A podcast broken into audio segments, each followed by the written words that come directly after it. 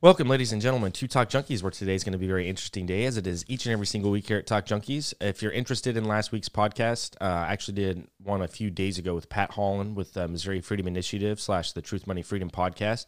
Uh, we get into some very interesting topics when it came to that. We, we started off with the dollar and how that's doing.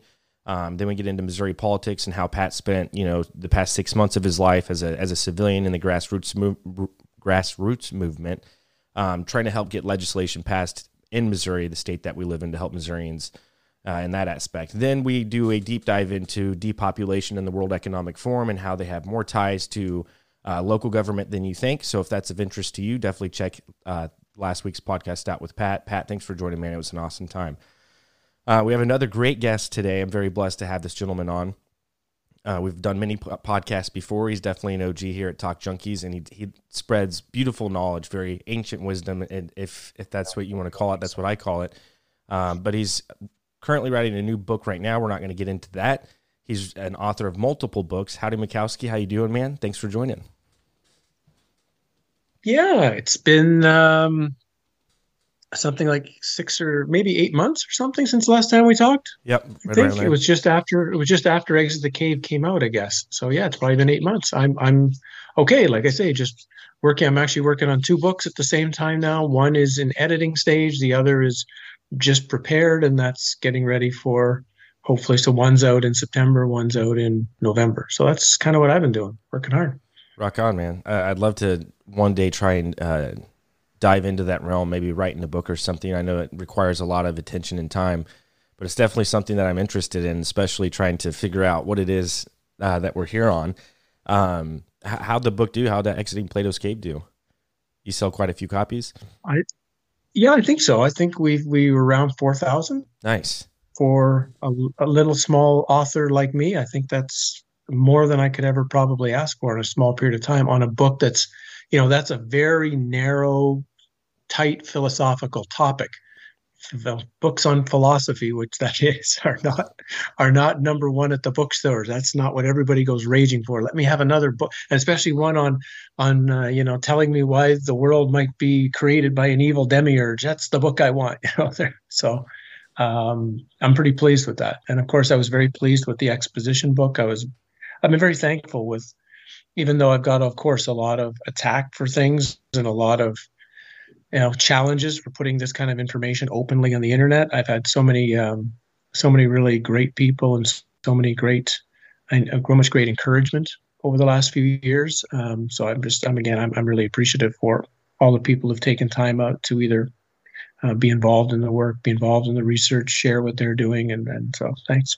Well, I thought what was really cool about that, Howdie's um, you know, just you doing multiple interviews on the internet. Uh, a lot of people had you on YouTube doing uh, podcasts on their channels, uh, and a lot of them you made just a lot of great feedback, a lot of views. And I know that's not what it's all about is views, but man, it's so cool to see uh, so many people watching your content, man. Uh, and I know there was one podcast, Spiritual Awakening, I believe is his name. I can't I can't remember if that's the one or not.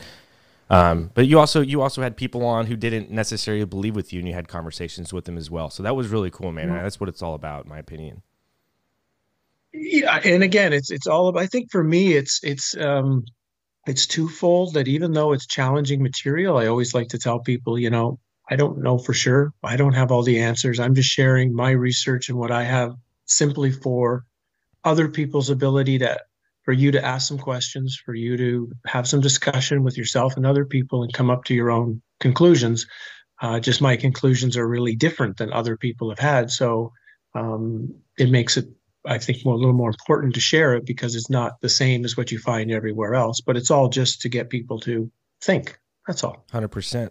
well, I remember it, it was shortly after I did the podcast with you. I think it was in December sometime uh, I went on a journey, man. Like not not necessarily a religious journey, but I did have um, a, a, Christian pastor on the show shortly after. Then I had a, a gentleman right. who, who, was, um, you know, not, I had a, a, scholar on, and we talked, and he was like a scholar in like the New or Old Testament. I can't remember which one, and he was kind of above me. Howdie, I, I mean, I, I wasn't quite ready for someone of, of, that nature who had so much information when it came to the Bible. And then I had a gentleman come on the show. He wrote a book about um, the Book of Enoch and kind of explaining that, and you know he was more along the lines of it was mythology and it wasn't necessarily very very much truth in those books or in those canons. It's an Ethiopian canon, and it's not really looked at in the Western world. Um, so you, you got me to venture out, man, and talk to some religious people and kind of try and understand God, Jesus, and you know that type of realm. And you know, I just came out of it, man, and I, you know, I'm still more along the lines of, um, I, I'm not saying I hook, line, and sinker believe in what what it is you said, but I'm still very interested in that and not kind of pursuing the other altar. You know what I'm saying? Right. And we can get into, I guess you, have got a couple of ideas of what you want to focus on first. But again, it's a reminder of really, for me, it's um, it's looked, it's taking any subject that we've been told that this is the story, this is the truth, whether it's science, history, religion, anything, and just digging into it and saying, okay, how do we prove the narrative that we're presented? If it's history, how can we prove it? If it's science, how can we prove it? And generally, once you look into any of this stuff, the the story for the, the narrative falls apart, and um, then you have to start thinking about something else. So that's really what it's about. It's just it's it's seeing that it's not just trying to it's not just trying to get an answer to something it's kind of stepping back and realizing everything we've been taught is on some level a lie we have been lied to since like the moment we were almost con- conceived you know even probably before we were born we, we were lied to in the pre-birth state right we've been lied lied lied lied lied and a big step to just figuring out what the hell's going on is just this acknowledgement of what can I find that is true. That's like that's like really the journey. It, it's it's just what can I find that's true, and it's harder than you think if you do it honestly. And I would say so even more more more now than ever because the internet's getting scrubbed of a lot of information. Um, just the, mm. the true bottom line information, you know, especially with Google or and even all the other search engines as well right now. I mean, it, just like just for instance, this is just one specific example. Um, people have brought to light that in the Amish community, there's not very many um, kids with autism or kids with underlying autoimmune diseases or anything like that because they're unvaccinated. And if you do a Google search on that, you find nothing. It shows zero search results for the Amish community and what it is that they're dealing with. So that's a big movement right, right now. And I'm just I'm just saying that's one mm-hmm. example of you said how hard it is to find the true origins of certain types of history, and it's going to be more harder now than ever because of that. Yeah, but it's there. You just have to look. You just have to look. So, where do you want to start? Yeah, man. So let's just Where kind of let's piggyback a little bit off of uh, just um, we riled up a lot of people with just the, the, the NPC conversation. I know you got a new term for what that means or what it is. So kind of maybe uh, go down that road. Yeah, it is a hard subject to try to describe, even um, because, of course, to even suggest that, hey, the eight billion people you see walking around might not be all eight billion people. I mean, that that's that right away is challenging for the average person's, um, you know, belief field. Um, I was I was of course lucky 25 years ago when I was doing when I was doing all the heavy duty work on myself on the on the self observation work and testing reality that I, I, in my own way I didn't understand what was going on but I understood that there are certain people I'm running into that they're not people. I, I don't know what they are but they I mean they look like me you know they they operate like me they have conversations like me they you know they go to work and but they're they're not people. I, and so I knew I knew there was something happening but I didn't know what. And it's only been in certainly I think in the last in these last three years, people have, some people have started to notice that there's a really hive mind that exists in a lot of the world's population that just a certain it's like certain freak a certain frequency just has to be sent out in the world a certain idea just has to be sent out and 70% of the world's population just they just go along with it like and they don't even think about it they don't ask about it and if you do ask them about it they, they just they're just blank. They just, you know, why are you doing this? Well, they don't know. They just, that's what I was told to do. That's all until they do it. And I think that that opened the doorway to this conversation on a deeper level. This idea of an NPC, which in uh, you know computer game terminology is a non-player character. It's a a thing that's in the game to populate the game to make more things happen than would just be one character walking in the woods. You know, you want to have interactions with other things and things to happen. So you have these other characters. They're not really, you know, they're not they're they're extras in a movie. That's kind of what you could describe it as. Now in our world, I'm not I'm not putting it at the same level. And so yeah, I, I tried to come up with a different word because I didn't like NPC, and the word I came up with was also not good. I think it was I can't remember what it was now, but it was something like um, oh, something about a vessel. It was a word that yeah, it, it, had a it had a same name as something in Holland, and I can't remember what it was. But anyway, um, so I, I didn't actually come up with a new name for it, but the point was being that goes back to the what I see as like the creation of this realm, and that there are certain divine sparks, things which are outside the matrix, um, things that are a, a, a totality, a, a true light or a true power, a true energy, whatever you want to call it. And when this matrix was created, a number of these divine sparks, which are at least I can say me and a number of other people watching the show right now, we were all originally tricked into this simulation by demiurge, archons, demons. There's a whole story of how we could have been tricked in. Some of the some of the Gnostic stories suggest that we were we were not necessarily even tricked to come in here. We, like that's one story that the the demiurge or the devil came to like the heavenly realm and tr- and tricked the divine sparks to come in by saying things like you know uh, promising temptations or promising power or promising importance and a whole bunch of divine sparks. And oh i'd like to try that you know.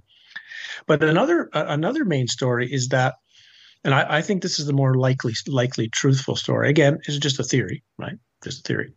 But that when the demiurge created this simulation, that's what it is. It's it's a the demiurge. You can think of the demiurge as like an overriding AI. That's all it is. It's a giant AI, and then it's just it's built it's built a massive computer program. That's the best way to describe this place.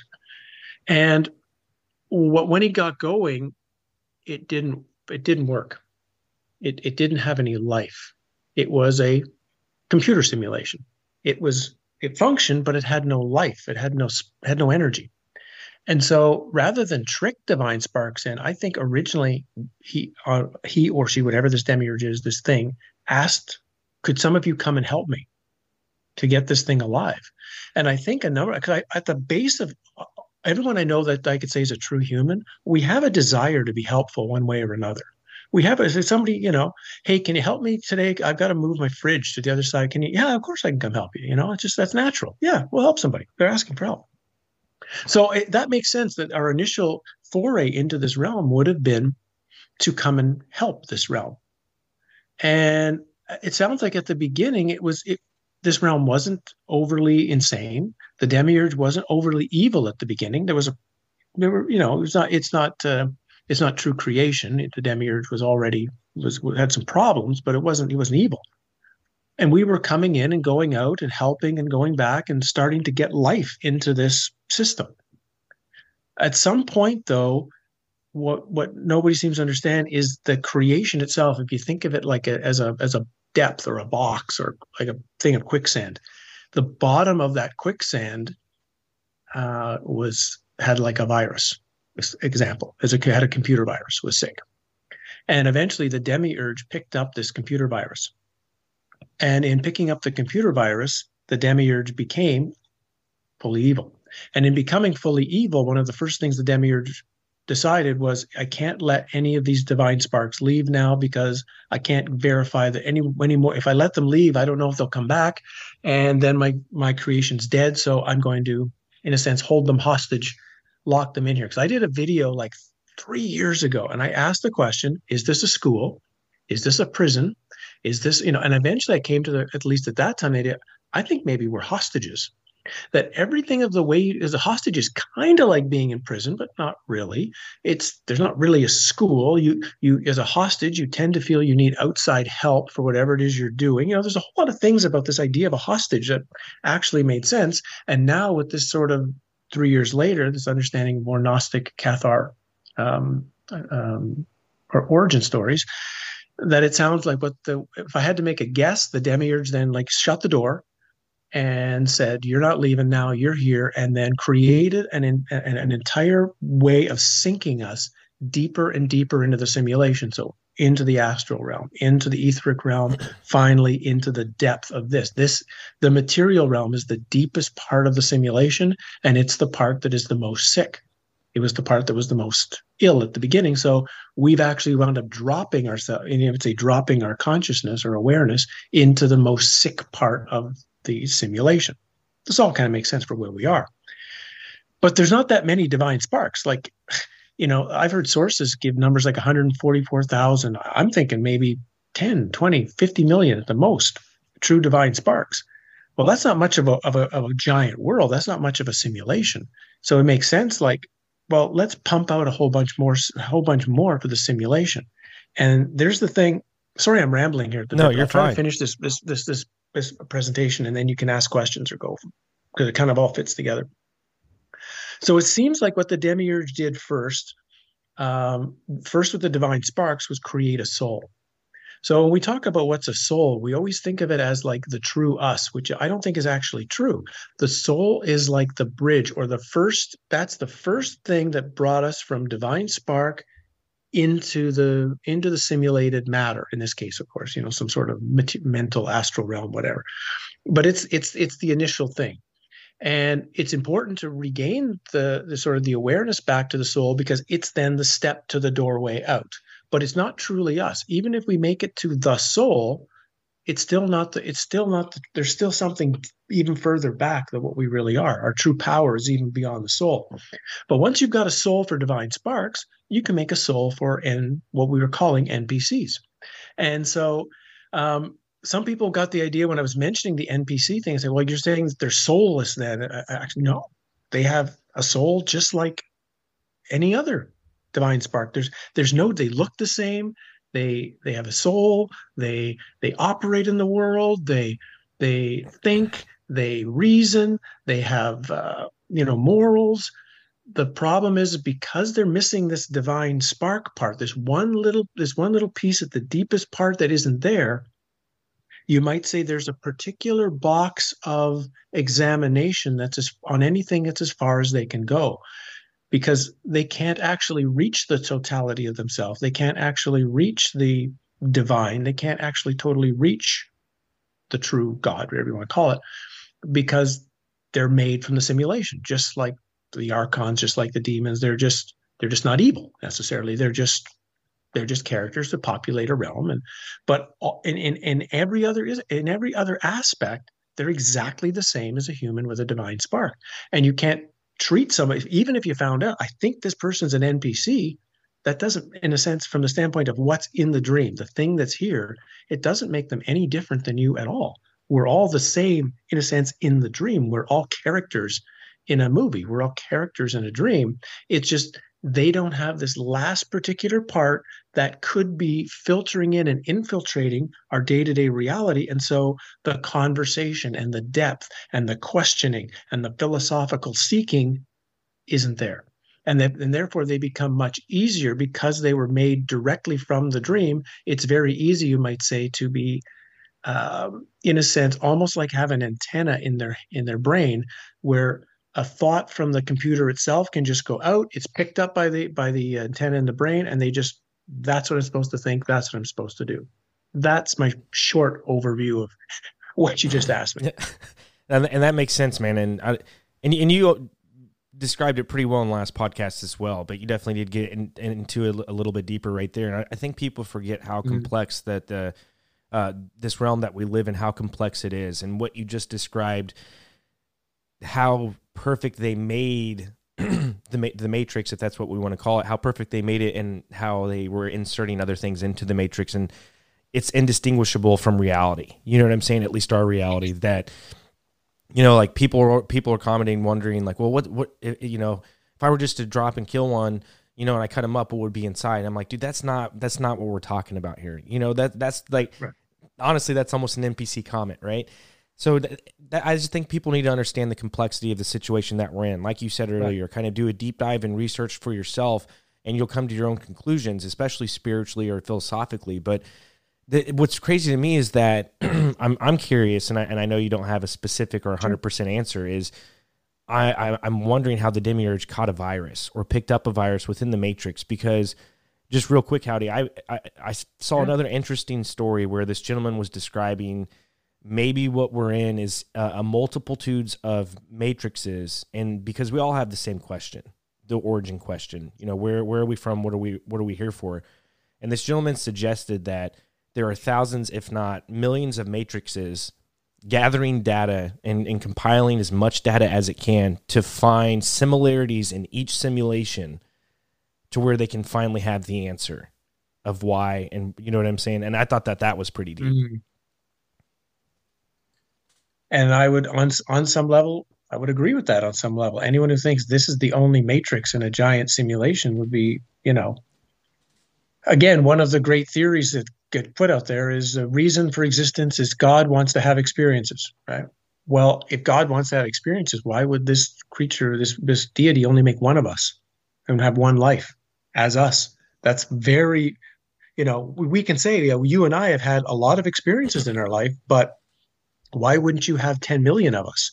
Because then you would literally have every experience you and I could possibly have based on our genetics and our body type and our mental state and whatever else, and however however we've been structured, we would have like you know trillions of experiences then. So it would make more and, and certainly my own, you know, I've had those experiences myself where where I've had I've delved into what I, I, call them parallel lives, but I don't like to think of them because it could be it could be like a time loop. So you could just be you know you could just be it could just go to a point resets and you go back. It doesn't necessarily have to be this way. It could be this way. There's all sorts of ways you but I, I, don't doubt there's a million me's one way or another living a million different lives. And i've stepped in you might say to the eyes of other me's to other experiences that i know are real i know are genuine i've had the experience but not in this particular body in this particular life but another Howdie Mickoski has had that exact experience and some of them are so so to- total, so real, so uh, so much energetic feeling in them that I don't understand. It, it sometimes takes me a while to, to how can I how can I did how did I forget this? Like like how when I was 20, but I realized if I go back to 24 and I ask all the people that I knew then about this thing, they would say, I don't know what you're talking about. Because I realized it didn't happen in this matrix. So something like that makes sense. And then the other point you made, which I, I would agree to, data collection. That's a huge thing that's going on here. There's everything that's going on is being recorded. Every single way, every time a leaf turns this way or turns that way, it's being recorded. Every time a fish turns left, it's being recorded. Every thought we have is being recorded. I mean, literally, every single thing is being, it's called the Akashic Records, and they like to make it as some sort of wonderful, godlike, spiritual place. It's just it's in our in our terms, it's the cloud. It's just a giant cloud of data that if you know how to access it, you can access a whole lot of stuff. And so well, why do they need to create such a massive data source? What what what what are they what are they looking to do? And it would make sense if you are either always looking to upgrade the simulation, improve the simulation, change the simulation, or if in some way the simulation, this all of these things together are being built to answer questions about a similar world that these simulations are built on. You know, it, it's an old uh, Zen story, right? Where somebody asked the, the teacher, What is the world built on, Master? He said, Oh, the back of a turtle. Ah, what is that? What is that turtle resting on? Well, back of a turtle. But what is that? Don't you get it, kid? It's turtles all the way down. And it makes sense that we're literally on simulation layers upon layers upon layers upon layers. And of course, we're about getting ready to go into another layer of the simulation. That's what's going on right now. This one is shutting down and a new one's getting ready to start up. So all of this, this talk, all of this discussion is is uh, I would call it extreme of extreme importance because we're I think we're literally in the switchover point to a new simulation. So digging that's why I think so much of this is coming up. So much of this is becoming available. So much of this is being talked about. So much more is able to be realized because it's like we're in this middle gap phase of the old one isn't done yet, but the new one hasn't started. We're in this kind of middle ground. And so a whole lot of information can come up about what's the story of our reality. So from that sense, even though it's it's really insane to be alive now, and it's probably gonna get more insane, it's also a great time to be alive in the dream because how much information and knowledge is potentially available right now. So how do you how do you tap into the matrix? So I'm I'm kind of curious because I, I've I've been trying to wonder that myself, and I think I think that's a big part of why there's a spiritual warfare in that in that regard is because if people are more spiritual or more in tune with their with themselves or with whatever this vessel is, I think they have more likelihood to be able to understand that they are in a matrix and maybe even tap into it. So, for instance, it was probably a couple weeks ago. I was literally I just woken up, you know, and I think that's a really good way to induce lucid dreaming is like right when you wake up and then you go right back into dream state. Mm-hmm. And this was a, a brief mm-hmm. a brief moment, Howdie, for me where I was actually lucid dreaming sure. and I was aware that I was dreaming, and it was very weird, man. I had felt like that I was I was seeing this. It was like these weird objects, and then in, in my mind, I realized in in my at, at, the time in that dream that I was like, man, this is like the Matrix, and there, there, were these just these. I can't describe it like blobs, and they were just moving and contorting in ways. It looked digital. Sure. You know what I'm saying? It looked like numbers, ones and zeros, and it was just moving around. And then I it, then it started trying to talk to me and communicate with me. And in that moment, mm. in that moment, it did. And then I was like, shit. I was like, I'm dreaming, you know. And then I like I came out of it and I woke up. You, but I was awake the whole time. But then I think my conscious realized that I was dreaming and communicating with whatever this was in my dream. It was wild, man. And in that moment, I remembered what it said to me. But then obviously, I, I completely woke up and I had no idea what it had said. It was right. wild. It was wild, man. It was one of the most wild experiences I've ever had. So yeah. I, I, guess my question and, is: Are you able to tap into the mm-hmm. matrix? Is it via dream state, or is it different for everyone? Or for everyone? yeah, it'll be different for everyone. Everyone has their own sort of um, structure of how you will see through the the the veil of the matrix, or how you will see through the the the covering. Um, like for me, it was the combination of reading Carlos Castaneda's books and what the Korean monk I was with and what the native medicine men I was with were having me do and the exercises I was doing with them and putting the two of them together. And um, so in my case, it was it was it was happening in, in a very awake kind of states, but reality would break down constantly in the midst of these exercises. Like nothing was stable, nothing was transparent, nothing was solid. It was, you know, it could be here now and it could be gone in in a minute. And it was it was that real it was that realization. At least at that time, I understood what these old texts meant by the world's a dream, um, and it made it much easier to to recognize simulation. Did I tell you the story about being on the street in in my mom's town the last time we talked? Or I, I think was it a car accident or no? That was with your girlfriend at the time or wife? Maybe not. No, that's that was that's yeah, something else completely. No, this was um I was visiting my mother's town. This was in the midst of the uh, of this really intense work on on um, reality.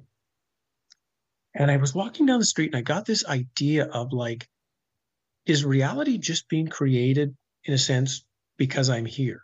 Like, if I'm not on the street right now, would the street even exist? Like, is the street just is the street just existing because of me? you know, this kind of thinking. And I realized because I, you know, I, I, go to my mom's town a few off, a little off, but not too much. And there's there's a there are parts of it I've never been to. And I said, okay. And I just turned left all of a sudden to a part of the, the town I would never walk to. So I just walked as quick as I could, like two blocks down, two blocks, and I hit a street I'd never been on before. I got to the street and I just stood there. It was just deserted. It's absolutely still empty. And I just stood there and I waited. I counted. When I got to 10, all the doors opened. People started coming out. Dogs started running on the street. Then people get in their cars. They're going, like literally, it was like the Truman Show happening in real life. And I'm just standing there watching this, like, holy crap, what is this place? That's just I remember asking. I remember that was the question. What is this place? That like because that I couldn't see any other explanation for how does everybody come out of their house at that exact second in time if in a sense somehow reality wasn't manufacturing itself because I was now aware of it. So it, it, it's like you say, it's such a weird, complex, and of course insane place. That's another part that a lot of people don't like to admit. They they want this to be a place that's a school. They want this to be a place that's love. They want this to be a place where the creator cares about them. They want this to be a place where they're always looked after. They want this to be a place where they'll always feel safe. And but the the true experience for 97% of those of us that are here is this is a trauma machine. This is just a place of constant suffering on one level or another, not just necessarily physically, but highly psychological. I, I did a I did a, a long conversation on. I'm on. I've moved over a lot to locals now. I have a locals channel now, uh, sort of getting away from YouTube. It was getting a bit uh, challenging to deal with the comments and things on YouTube, and so I moved a lot to to locals. Um, and I did something there on the television show The Good Place, which I think is a really good explanation of our reality, actually. And um, yeah, it's um, and and when I write the new book in November, it's going to be I'm going to take some of those ideas and expand it, expand it in, in much more depth to kind of give an explanation of that this is that this is a place of suffering, but a lot of the suffering that we go through is very minor. It doesn't even really seem like suffering. It's kind of small. It's little tiny things, but something that will bother us for weeks or months or years you know some of the biggest things some of the biggest problems we've ever had in our lives we get through them in a week or two and then we kind of don't even remember them anymore but a little tiny thing that somebody might have said to us at a grocery store we're still thinking about that 5 years later you know it's still picking at us. And so this reality has so many bizarre hooks and layers and structures to it that it is yeah, it can only be some type of computer like simulation because there's no other way you could have this kind of complexity and this kind of intermingling of everything and with the awareness like i just said and consciousness of each one of us as we're interacting with it. This is like this is like a, a video game on steroids that's the only way to put it man that is literally the only way to put it and i, I think we've kind of hit it on the nail man with uh, obviously, I mean, I, I, feel like psychedelics played a different role as well. I think people are able to access the matrix via that way as well. Um, you know, I think, and I, am not advocating for psychedelics because again, I think you can do it on a spiritual level, sober, you know, without without having to do that. But I think like with marijuana, you know, it, I think like it, it makes you question things. It makes you have a deeper thought and and I don't really even smoke that much. Maybe a couple times a year. It's not something that I that I like to do every day but it, it does put me in a deeper mind state to where I understand the complexity of what the matrix is. Because there was one specific example, you know, one night I'd had maybe like five or six beers and then I had smoked a little bit of pot. And Howdie, I, I promise you, man, like the state that I was in, all the questions that were arising in my mind at the time, I was able to understand what you just described the complexities, the different, just like the small nuances of life and why we think about those things in that moment, that's those were the types of things I would that I was thinking about. I would think about one small thing, and then I would think about another problem in the world, and I would think about another problem in the world. And my wife's right next to me. She's like, "Paul, what are you talking about?" Because I was I was just relaying all this information to her, and eventually I just fell asleep. But I think, again, I'm not advocating for psychedelics, but I think that is a, a way to tap into the matrix a little bit, as opposed to just you know natural traditions. Yes, I mean I, I always have to put out these disclaimers that you know i was very lucky that right at the beginning of my work 25 30 years ago i was told right away you know everything you want to do you do not need drugs to do any of it none of the stuff i've done i've ever had that in its in its um as part of any of it at all um, i had a drug experience once actually without even knowing what i was doing uh, i ate something by accident that i you know that i didn't know had had some stuff in it so uh-huh. I'm glad I had that was like 35 years ago or some 30 years ago. I'm glad I had the experience because at least I know what it's like. So if someone's describing it now, I know what it is. I certainly I was I was glad I had it because I knew I never want to do this again. This was long before, of course, I was studying reality, but I knew I I, I don't need to go through this again because the the thing I didn't like about it was that you give up control. When when you're on one of these when you're on an experience with a drug, the drug is in control and the drug will be in control until a certain point of time as opposed to if you do these things say like as an example with with some sort of um, we'll call it shamanic dream like journeying. I hate the title i hate the word but it's a good just word so people know what i'm talking about. You can stop anytime you want. If you don't like the journey anymore if you don't like what's going on you just open your eyes and you're back you know? Um, so I, I, think that's really important that that um, it's a combination of having control when you're having the experiences, and the other that's challenging that people and who, do do who have done a lot of drugs or or who are uh, involved with alcohol or anything else, they know because I was an alcoholic for a number of years, right? And there's um it gives you something. There's a reason you go to it. Like there was a reason I was when I was drinking. There's a reason I was drinking. You know, it was actually giving me something, but it was demanding something from me um, for what it gave me. There was this, you know, it gives you this, but it demands that. And eventually, I got to the point where I realized what the, for example, the alcohol was demanding from me was not worth what it was giving me, and that's why I stopped. And so that's, I'm just throwing that out for anybody who is thinking of exploring reality in this way. Um, you know, Paul's right. It, it can open doorways. It, it certainly can do some of that for you, but there's a whole lot of baggage, you might say, that comes with it. And you can you can do the same thing um, in very controlled practices. And I'll just leave it at that. There's got to be books out there where people can learn those practices because how do you know how hard it is in the Western world to to have access to that type of thing, especially locally, you know, within your own city, just to have access to something like that. That's something you'll have to find on your own, seek it out, and be very patient with it, and uh, try and understand it. And you know, there's not very many shamans out here, if you know what I'm saying. So, and, and for me, no, but I mean, I mean, literally, like you could look up, uh, like shamanic dream journeying. Um, that's a really good example of of something that could be done and, and there's you know lots of books on it. It's they'll try to tell you it's how native indians uh, do their their otherworldly work. I mean I, i'm thankful i spent time with native indians. It's nothing like that at all. It's it's some you know white anthropologists who took some of the things native did and packaged it in a new way michael harner and a few others and they they created their own little system but it does actually work it does actually it's certainly in, in early work and early practice, it's something that works really, really well. Um, another one that I could highly recommend people is the practice of gazing, which is staring at an object for hours.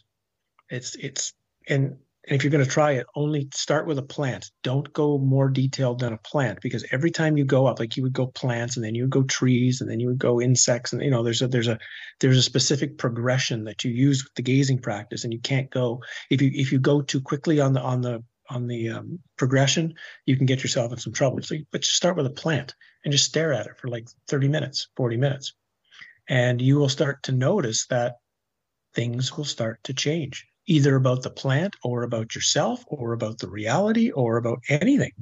Just it, it's it's simple, but it's it's it's it's incredibly powerful, and it's something everybody can do. It's just you would have to, you know, I, I when when I was uh, 25 years ago, I bet you I gazed four to five hours a day, every day, on something. That was that was just a part of gazing was a part of my day. Now there's a the life review, a recapitulation.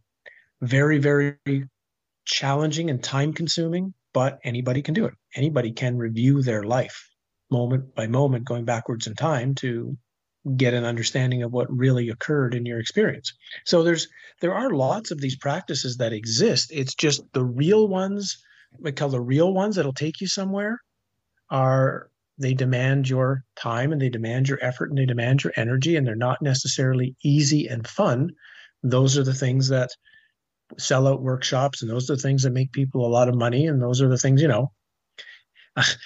If i was going to have a bunch of people over for the for the weekend say hey come on over i'm going to teach a recapitulation not many people are even going to do that you know? And uh, and I, am not going to I, you know and i couldn't i couldn't sit there. Like some people they have these thousand dollar weekend workshops and i'm like that's crazy. What could you even possibly teach that's worth a thousand dollars? You know? Like it's just blows my mind.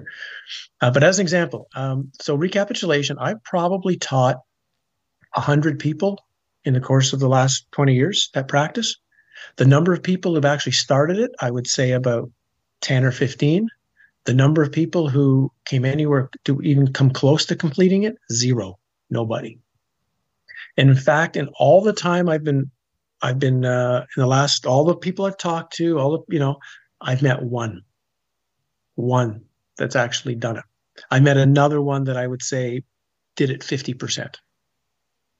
And but it's something you could do. I mean, I did it. I'm not the smartest guy in the world by any means.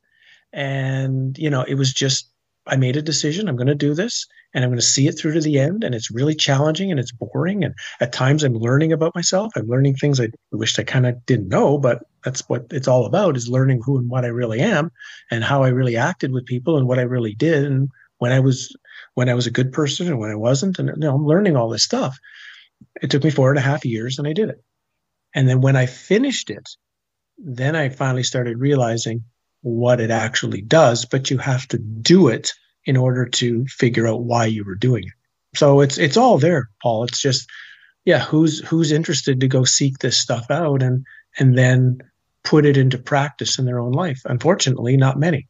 And um, well, we we li- the way it is. We live in a very um, self. I mean, we we need gra- or we need uh, self. I can't think of the word right now um, gratification, or I don't even know if that's right. We just need to be entertained in a, in a short amount of time as possible. We need to be entertained in, in every every single moment that we're you know awake during each day, and we just need those endorphins to keep going and going. And that's why you see this large push in TikTok, and you see people and their attention spans getting super short because they just want self gratification. And I, I think that's kind of a problem, and to a testament to what you just described is look what what the earth or look what this realm has to offer us and we're not even doing that because we're so consumed into western media or western society or even the culture. But what are your thoughts on uh, mediums? Um, because in the united states I had, a, I had an author on his books up here. I forget his name specifically but you know he is i wouldn't necessarily say an expert in life after death but he did you know i think he had a daughter that had passed away and he was trying to you know kind of dive dive deep into the medium realm.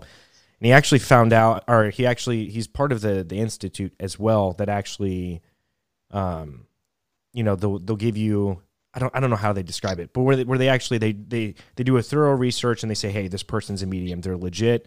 We passed them, they're good to go. There's only 20 of those in America, or maybe even less, like 12 to 20 that have been certified is the word that I'm looking for. So, what are your thoughts on mediums? Do you think they have more access to the matrix? Maybe they practice some of these things that you're describing. Does, does anyone really have that type of access to where they can talk to dead dead loved ones? A very rare few of the ones. I'm first to say that some some can do it. I mean, sure, it's a like anything, it's a skill, and moving into the astral realm is a skill. Maybe one percent can really do it. Um, I think maybe ten to fifteen percent are picking up some things, even though they don't really know how they're doing it. They like they're not really going and talking to dead people, but they're uh, similar to like someone like Derren Brown, right, the famous UK hypnotist. He can run these seances with people, and he, and he openly he, will tell people, before, you know, I'm gonna, I'm just, I'm tricking everybody. It's like, you know, I can't do this. I'm just a magician, and he'll go, but he'll he'll give them more detail about some dead relative than they could ever possibly know, and they come out after the thing like, this is the greatest guy I've ever seen, and you know, Derren's like tells him later, like, I, you know, I'm just I'm just cold reading. I'm just by the way you sit and the way you move and the way your eyes go and the way you cross your arms, I can tell a whole bunch um, from what your body's telling me, right? And and I think others. So I, I, think I think there's also ways that that some people, some of these what you might call mediums, sort of tap in a bit to that world and come back. But here's the problem I have with the standard medium: the message from the medium is always the same. I'm talking to your dead grandma. She loves you. She cares about you. She's protecting you. She misses you. Oh, I'm talking to your dead whoever. Oh, yeah, they they love you. Oh, oh, oh, you're asking a question about your lost, your lost uh, what? Oh, no, no, no. She says that's fine. Don't worry about. It. It's always that. Never do we do never do we hear things like, "I'm talking to your uncle and he's telling me that he thinks you're a real bastard because you still owe him ten dollars and he wants you to get that ten dollars out of your wallet right now and take it to whatever whatever and give it to his cousin because you know and, and until until you do that he's gonna he's gonna be kicking your ass for the next like eternity." We don't ever hear that, and so because because there's only one view of the message, particularly the message that the person going to them wants to hear. They they go there to be soothed, right? They're not, you know, I, I don't. A few people maybe really want to go and truly hear what a loved one might say who's passed, but majority are, you know, they just want to be feel better. That's unfortunately that's the truth. And the, and mediums one way or another, whether they're, I guess I, I think some are truly fake. There's probably twenty to thirty percent that are complete, truly fakes, you know, there's ways you can learn how to do that. Then there's another that I don't think are fake at all. I think they they truly believe what they're doing. They're just they know that there's a message that they're presenting and they're presenting it and they make everybody happy and that they feel like they're they're doing their part. That just the fact the person leaves feeling better is they you know they've done something and and maybe they have you know maybe they have um, but who's going into the other realm and saying things like oh yeah i'm meeting with your i'm meeting with your dead grandma and she's telling me uh, that she's just been sucked in the reincarnation trap and she's been tricked by these demonic beings and she's getting ready to be reincarnated back in here into a soldier in the next war and she's know she's going to get her head blown off and you know whatever like you know hey by the way don't go to the white light. These things are going to try to screw with you. If you see if somebody tries to tell you it's me it's not it's an archon you know why don't we hear stuff like that? Like either everything I come to say and all of these other the Gnostics and the ancient Egyptians that we're all full of shit, that we're all completely wrong, theoretically, possible, of course, or maybe all of that information is not getting through because, you know, it's not getting through at all. Now, here's the thing anyway. So it's a good question because, you know, I, I have a I have someone in my life who was murdered uh, an ex girlfriend who was murdered 30 years ago. And for a while, when I learned how to journey, uh, once a year I would go and visit her. I thought I would. That's what I say. I would visit her in the after death realm. And it was very. She was very wise. She that she was lots of information I was getting, etc. But after some time, I had to step back and, and start saying, okay, am I really talking to this ex girlfriend in the after death world? Is that really what's going on? Or am I having a conversation with myself with an image of who and what I remember this person to be and who and what sort of parameters. Because that's another thing. If you watch mediums, they they will tend to. This is another interesting maybe theory of what's going on. Is they're? They're not really talking to a dead person. Like let's say you come to me and I'm the medium and you say I wanted to talk to my dead uh, uncle.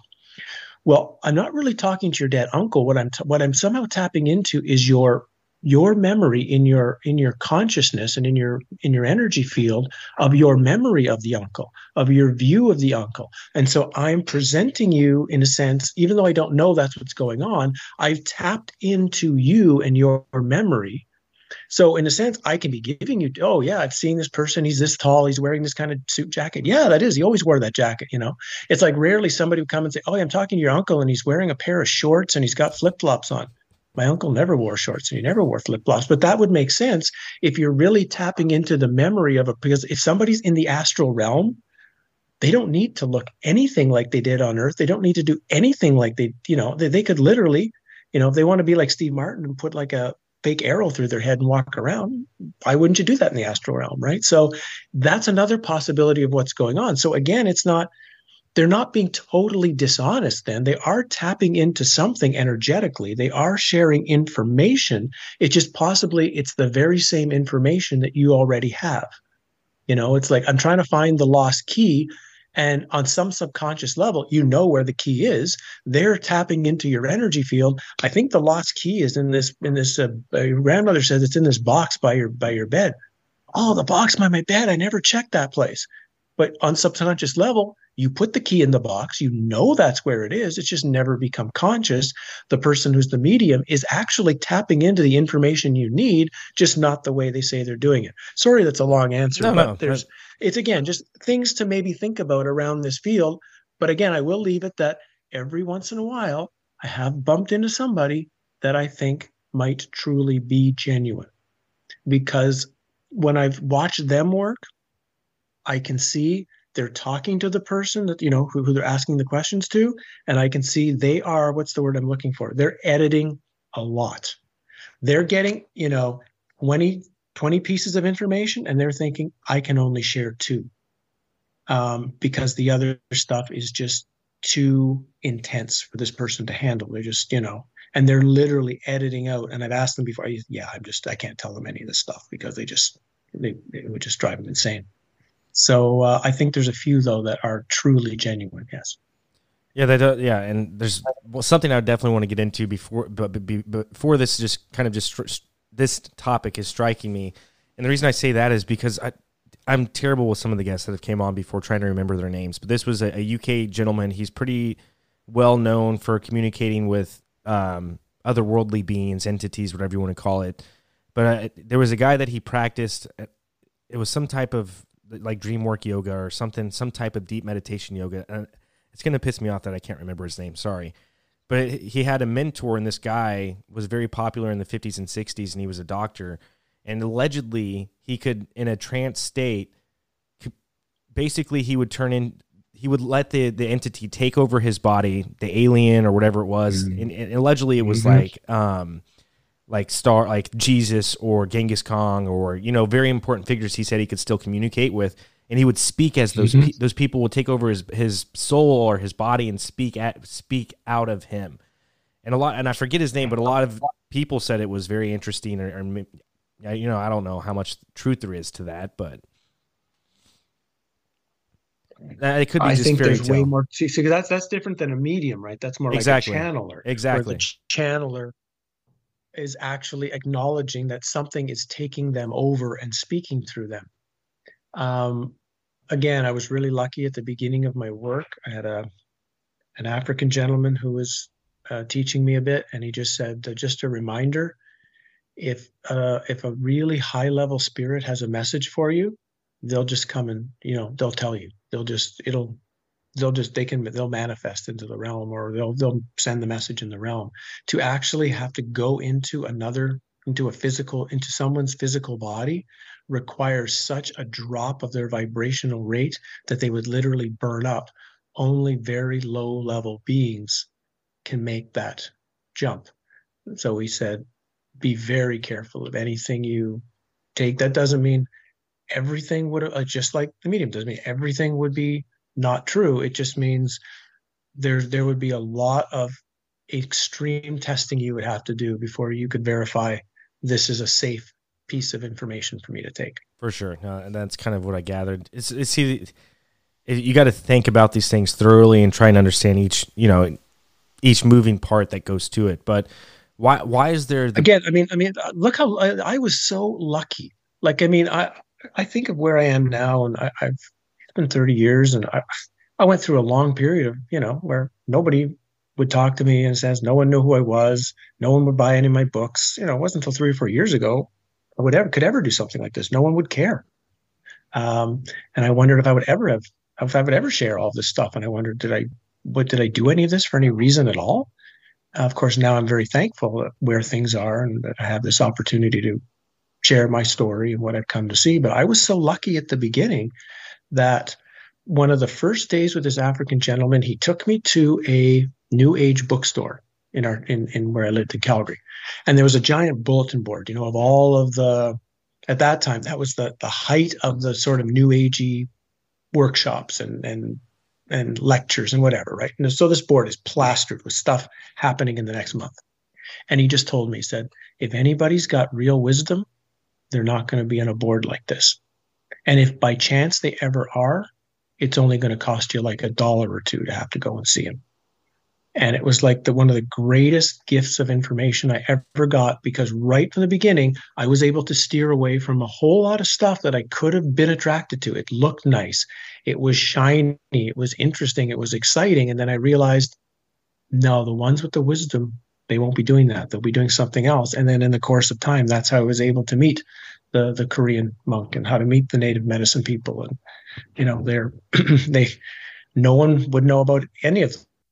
And you had to sort of bump into them almost by accident or ask a whole lot of people. One of the medicine men that I met in 2001 or 2002 or whatever it was, I made like, I don't know, seven or eight phone calls to different people on the reserve and they would send me to somebody else and they would send me to somebody else and I just I just didn't give up and eventually finally said I think I know who we should talk to and they finally he doesn't have a phone you have to go to this you have to drive to this guy's house to explain to me how to get there which is not easy to do on a native reserve when you haven't been to one on that particular reserve and it was hard to find it but I eventually found it and um, yeah again grateful but they, they, they do exist out there. The, the people with real knowledge and real ancient uh, ancient understandings, they exist out there.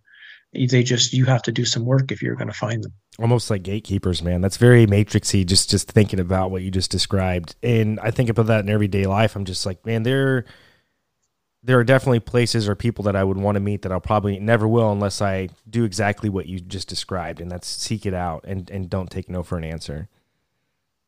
Right. So, and when I went to this guy's house, which was even more interesting, when I actually went to his house, um, he invited me in. I, I told him why I was there, and he invited me in. I sat down in a chair. He didn't offer me anything. He didn't offer me a glass of water. He didn't offer me like something to drink, and he just went about his day. He was just doing his stuff. He was doing whatever he had to do. He's mixing some plants. He's making some phone calls. Somebody comes over and talks to him, and I was just sitting there. And I was wondering, like, first does he hate me does he hate that i'm being here should i should i just leave and well he hasn't told me to leave if he wants me to leave his house he would tell me to leave so i just sat there for like eight hours. I decided i'm going to sit here until he tells me to leave kind of you know? I just i just sat there. And by around five or six o'clock he finally just turned to me and said okay come back tomorrow morning. And i came back tomorrow morning and they started talking to me. So he was just testing could i just sit there and be still and just have patience and wait. So it's interesting also how how they operate in a totally different time and manner than we think they do. That's powerful, man. That's so powerful. It, yeah, and it, I don't know. I, I kind of want to. I don't know if those are deep roots or whatever you want to call it, because I've I've been here in this realm for 34 years, and all I know is Western culture, and, and I have dabbled and tried to understand other cultures. Not really. I'm just saying that vaguely, but I just hate the rush of this life, eh, you know, in the Western world. Everything's so fast, everything's moving so quick, man. And I, I just, having three kids, like I had to slow it down. I had to step down from a GM mm-hmm. position at a restaurant and just work as a bartender for 30 hours a week because now that allows me to watch my kids develop and be who it is that they're going to be. And you know, and, and, just the more, at least the past couple weeks, man, I just the more I just even want to slow it down even more and enjoy each moment and understand how hard life is and not and it's not easy and things take steps. Like just for mm. for cooking, for instance, like everyone wants to cook like the best food and they want it as quick as possible. There is a process to make delicious, beautiful food. It takes time. You know what I'm saying? I just I've been so impatient yep. my whole life. Howdie, I guess is what I'm saying, and just you describing that situation that you were in, where you literally just sat in the guy's room for eight hours. Dude, that's awesome, man. And I think that's what we need more of is just people to slow things down. But um, yes, um, and, and really, our world. You were talking about our world is you know people are seeking entertainment. What the realm is doing to us is they want distraction. They want us distracted from just that, being still, going within, asking questions, looking for ourselves. And they don't care if the distraction is entertainment, if it's enjoyable, if it's if it's difficult. It doesn't. They want the they want the focus out there. They don't want the focus here. And technically, our whole technological society now, our whole screen-based society, is a really a giant distraction. I mean, I've had to like I've had to like watch myself like maybe I, oh I think I, I, don't watch much on YouTube anymore but let's say okay I, I haven't seen this person. I'm going to see what they've got to say. Curious. Do you notice then you watch a bit of the video. Maybe you don't finish it. You watch a bit of it. Okay that's what you went there for but then, oh, they have all those videos on the side of the screen. Oh, suggested possibility. Oh, well, yeah, this guy looks interesting. And then all of a sudden you watch a bit of that. And, well, you know, and all of a sudden it's like, it's been an hour and 20 minutes. What the hell have I been doing? you know, how did I just get drawn into this? And it's another example of just how this thing is set up to distract us somehow that way, as opposed to, like you say, just here. So I, I recommend like it helps me in my life that I have a garden now, a giant. I'm you know we're trying to grow uh, at least a, a, small amount of being self-sufficient uh, of our own of our own food, but it takes it takes work of going out and weeding and hoeing potatoes and plant uh, healing potatoes and watering and checking and you know and but that's a it's like a grounding mechanism because now i'm like i'm into the earth. I've slowed down. I have to go on a different pace because i'm at the pace of the plants. Or just go into nature and sit on a rock for a while and just stare at the at a tree or the, the lake or something and just it's it's like and I, I get it that the average person's life, the way it's been structured now, is intense. And yeah, somebody's got a couple of kids, and one's in soccer, one's in dance class, and they've got to finish their job and then get one to soccer, one over here, one do this. It's like, where do you actually find time to be still? And that's a part of this whole society. I was just I was having a talk with my wife a little while ago. We were talking about the differences of how ancient societies, particularly tribal societies, were structured, and it's the biggest difference is how they how they looked after children. Like the the parents were not the main teachers of children for the for the main part of their life. That was the grandparents' job. Like the, the the uh-huh. adults were still they had chores to do in the course of the day. You know, they still had hunting to do and water gathering and and things to make. And the grandparents who now should have even more wisdom from having raised their own kids and learned from that. They can raise the grandchildren differently. And they were the ones who, who were mainly in charge of the children, as opposed to our society where somebody hits 60, let's get them the hell out of here. Let's stuff them in this home. Let's get rid of them. And we pretend to go see them once a month and pretend like it's interesting. But, you know, as opposed to in these ancient societies where it's like, now once you become an elder, you have value you have importance, you have knowledge, and you have the ability to help raise children so that the adults can go and do the things they have to do and not have that as an extra an extra burden on their day-to-day life until the child gets to a certain age and then you know change over. Imagine how different life would be like you say like with, with your with with your your children if you had if that was just in the culture. If that was just the way that it was automatically your stress level would go down automatically your your interaction with the world would change. But we've been set up in such a way, like I say, to make a giant, energetic distraction and to keep us running on a mouse wheel for no reason as to why we're doing it.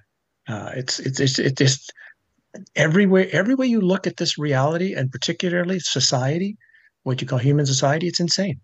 Every every part of it is insane, and yet people just keep getting on the wheel and doing it and it's so it just perpetuates itself well I, and I think you said it last time, man. It's the the the loosh or whatever the soul, the, the energy sucking, the loosh or whatever it is. I think that that might be the reason. But so I, I guess that's and we'll kind of leave it here at this because I know we, are I think we're close to the hour. My phone's upstairs. I have no idea how long we've been talking, but um, we're probably close to an hour. But this is probably yeah. a good way to end it. Is why do you think that the Matrix? Well, you had a diff- you had another question, and we probably should get that. That's a decent question to get to as well for this show if you'd like to get into it. But Which, go go wherever you want. It's okay. We can go another twenty minutes, fifteen minutes, or something. Okay, cool. Yeah. Uh, so yeah, I forget what that question was. Which which one do you want to talk about first? Well, you had one in your mind, but you also had this one about uh, about uh, something about history in the 1800s and oh yeah yeah yeah. So and, th- I think this kind of coincides with it. So so okay. whenever you look and you find the information that you, and you, like you said, it's very hard to find, and I can concur with that. I think that's extremely true. What it is in our past, and whether or not there have been cataclysms in the past, or whether or not there have been matrix uh, matrix shifting into a, a higher type of matrix. Why? What do you see in the breakdown right now of the matrix? Why do you think it's breaking down right now, and that we are shifting to go into a new matrix? Because I guess my question is why would the Matrix allow us to see flaws within it? You know, like with all this new information coming out, like you said, it's almost like a golden era. It's a bad time to live in, but it's also a good time to live in. Why do you think that the Matrix is allowing, or the Demiurge is allowing this information to come to light? And why is it breaking down and shifting into a new one?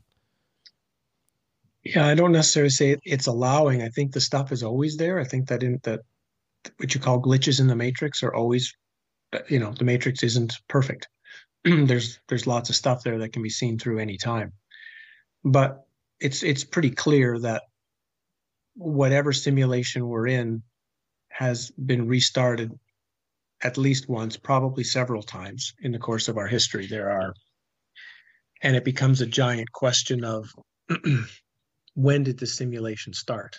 The simulation that we know now. We like to think it goes back billions of years or hundreds of millions of years. And well maybe things have been tinkered around and maybe things have been changed slightly. And but you know maybe not. It could have just started may the 1st 1938 for example everything before 1938 is doesn't exist actually. It's just backstory of a westworld robot. Or maybe it all started on um, July 27, 1994. How about that? It actually started in the middle of our life, for example. That literally the first number of years of our life didn't really exist. These are all questions to have to contemplate because a Westworld robot does not know that their backstory is not real, that it's backstory. They are very clear that, that that's their story, that's their history, that's their past, right? So we have this, we have that first question of, well, if it's a simulation, which pretty much seems to be, when did the simulation start?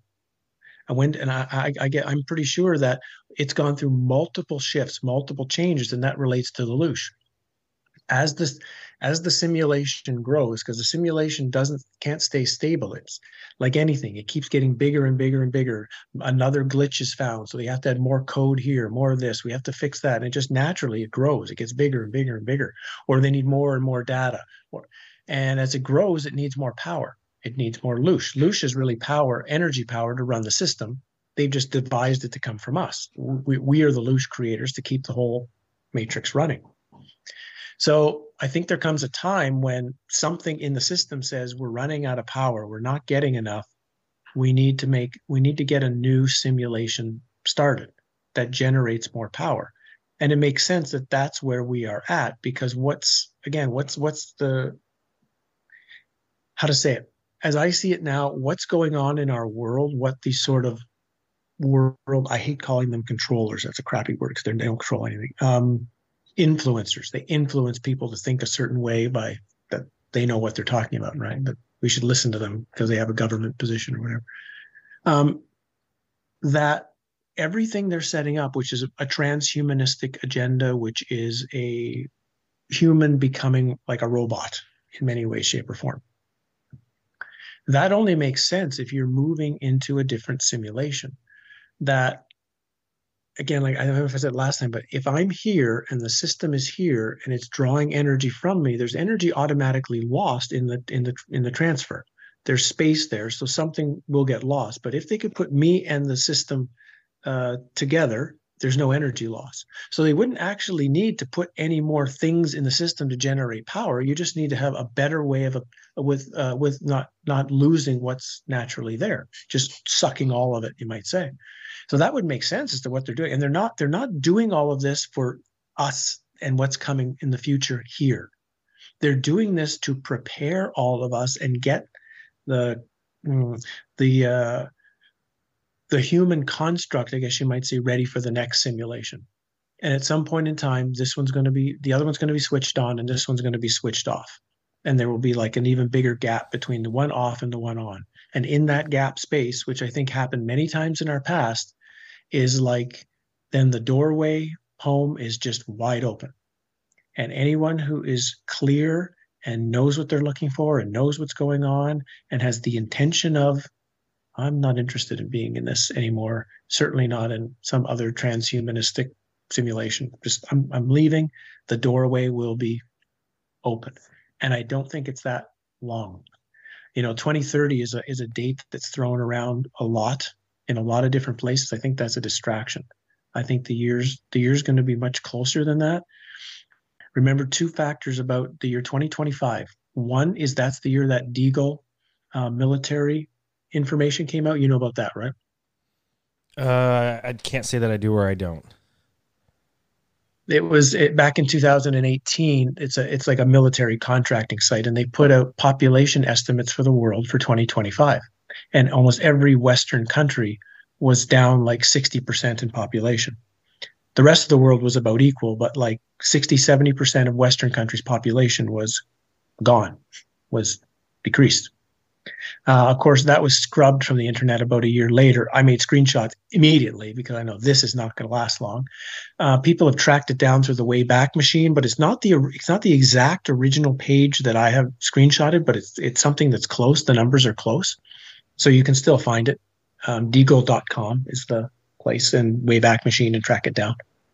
Um, so that's but that's that the the date they gave for that was 2025. They tried to they tried to say on the website itself that it was to do with immigration patterns or migration different migration patterns, but like why would the united states go from 300 and some million to 70 million because of migration patterns that doesn't something else is going on 2025 is also the year in the movie they live that when rowdy roddy piper and his friend frank are in the big meeting in the underground chamber and they're announcing that we have finally defeated human resistance and the aliens have we, we aliens have won they say the year is 2025 Oh, wow. And so to me 2025 is is a is is a really important year. I've heard someone else come out came out a few years ago, maybe 5 or 6 years ago and said whoever got this Mayan calendar 2012 thing, that was wrong. They were off by 12 years. The real year is 2024. So all of that begins to fit in and and we are going this world that we exist that we experience is going so insane so fast. I mean, like every day, if I go look at some stuff on some various websites or some alternative news sites, it's just nuts. Like, like, like it's like the the stuff is nuttier than happened like the day before, and it's just it, it's just mind bending how crazy the place is becoming. And uh, to me, it only makes sense that we're we're we're hitting the end of the simulation, and so the craziness is is to prepare those to to again it'll be a trick and there'll be different tricks for different different tricks for different folks to get them into the next simulation but I, i'm talking now about this stuff because maybe there's a few others like me who have got to the point where you can say i'm just not interested in this place anymore i just i don't you know i don't need to leave right now this second you know but um I'm just not going to come back into this when it's finally my time to go. I'm prepared and I'm just I'm heading home. And um, and maybe there's a few others that have that have that feeling yourself. And I think that's what that's really what a lot of this time on, in a physical body is can be for is preparing oneself for that journey, preparing oneself. Carlos Castaneda called it right the um, the uh, definitive journey. Talked about that in his last book, The Active Side of Infinity called it the definitive journey, which is the journey beyond death and home. And you you prepare for it while you're still alive.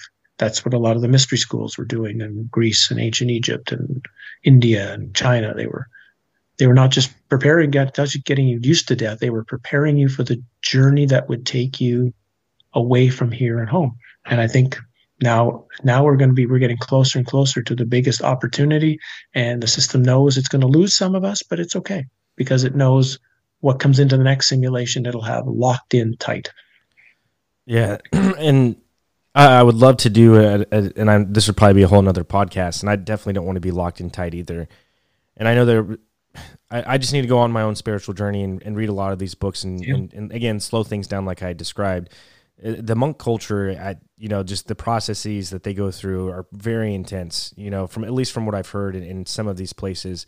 But again that's probably for a whole other one. But when you talk about home Howdie is there any evidence of what home is?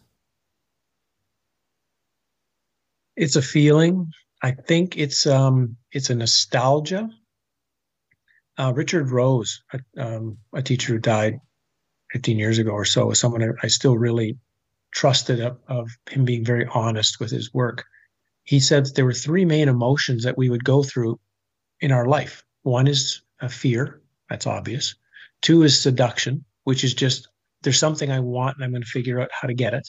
But the most one we usually have uh, as an emotion is nostalgia, a, me- a memory of something in our past.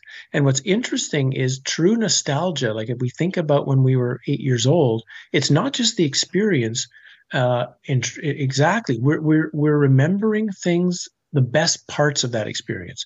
We're remembering sort of like a, a perfected view of that time of our life. It's like we really don't want to go back to when we were 12 because we know it wouldn't really be like our memory is, but it's the possibility of what 12 could have been like that we have this nostalgia for. And I think that's like a it's like a deeper reminder of where we really come from that that nostalgia for things in our past is really a nostalgia uh, completely for this place I'm calling home, which is outside the matrix, which is outside of Plato's cave, and it's it's a memory of we we, we uh, it's like a feeling I have that, of course, just like the feeling I might have of some hockey team I played for when I was 14 and I forget all the jerks and the problems I had with whoever. I just remember the good part of it. It's kind of like that with home. It's like we have it's like this this memory of this place that's not here. And if somebody asked me, could you describe it? The easiest answer I would give is it's a place where there's no there is no false and there's no deception, where there is just clear seeing. And that's what it feels like. And it it just for whatever reason, I think it's um, I'm I'm done with this. I'm done with this um, simulation experience.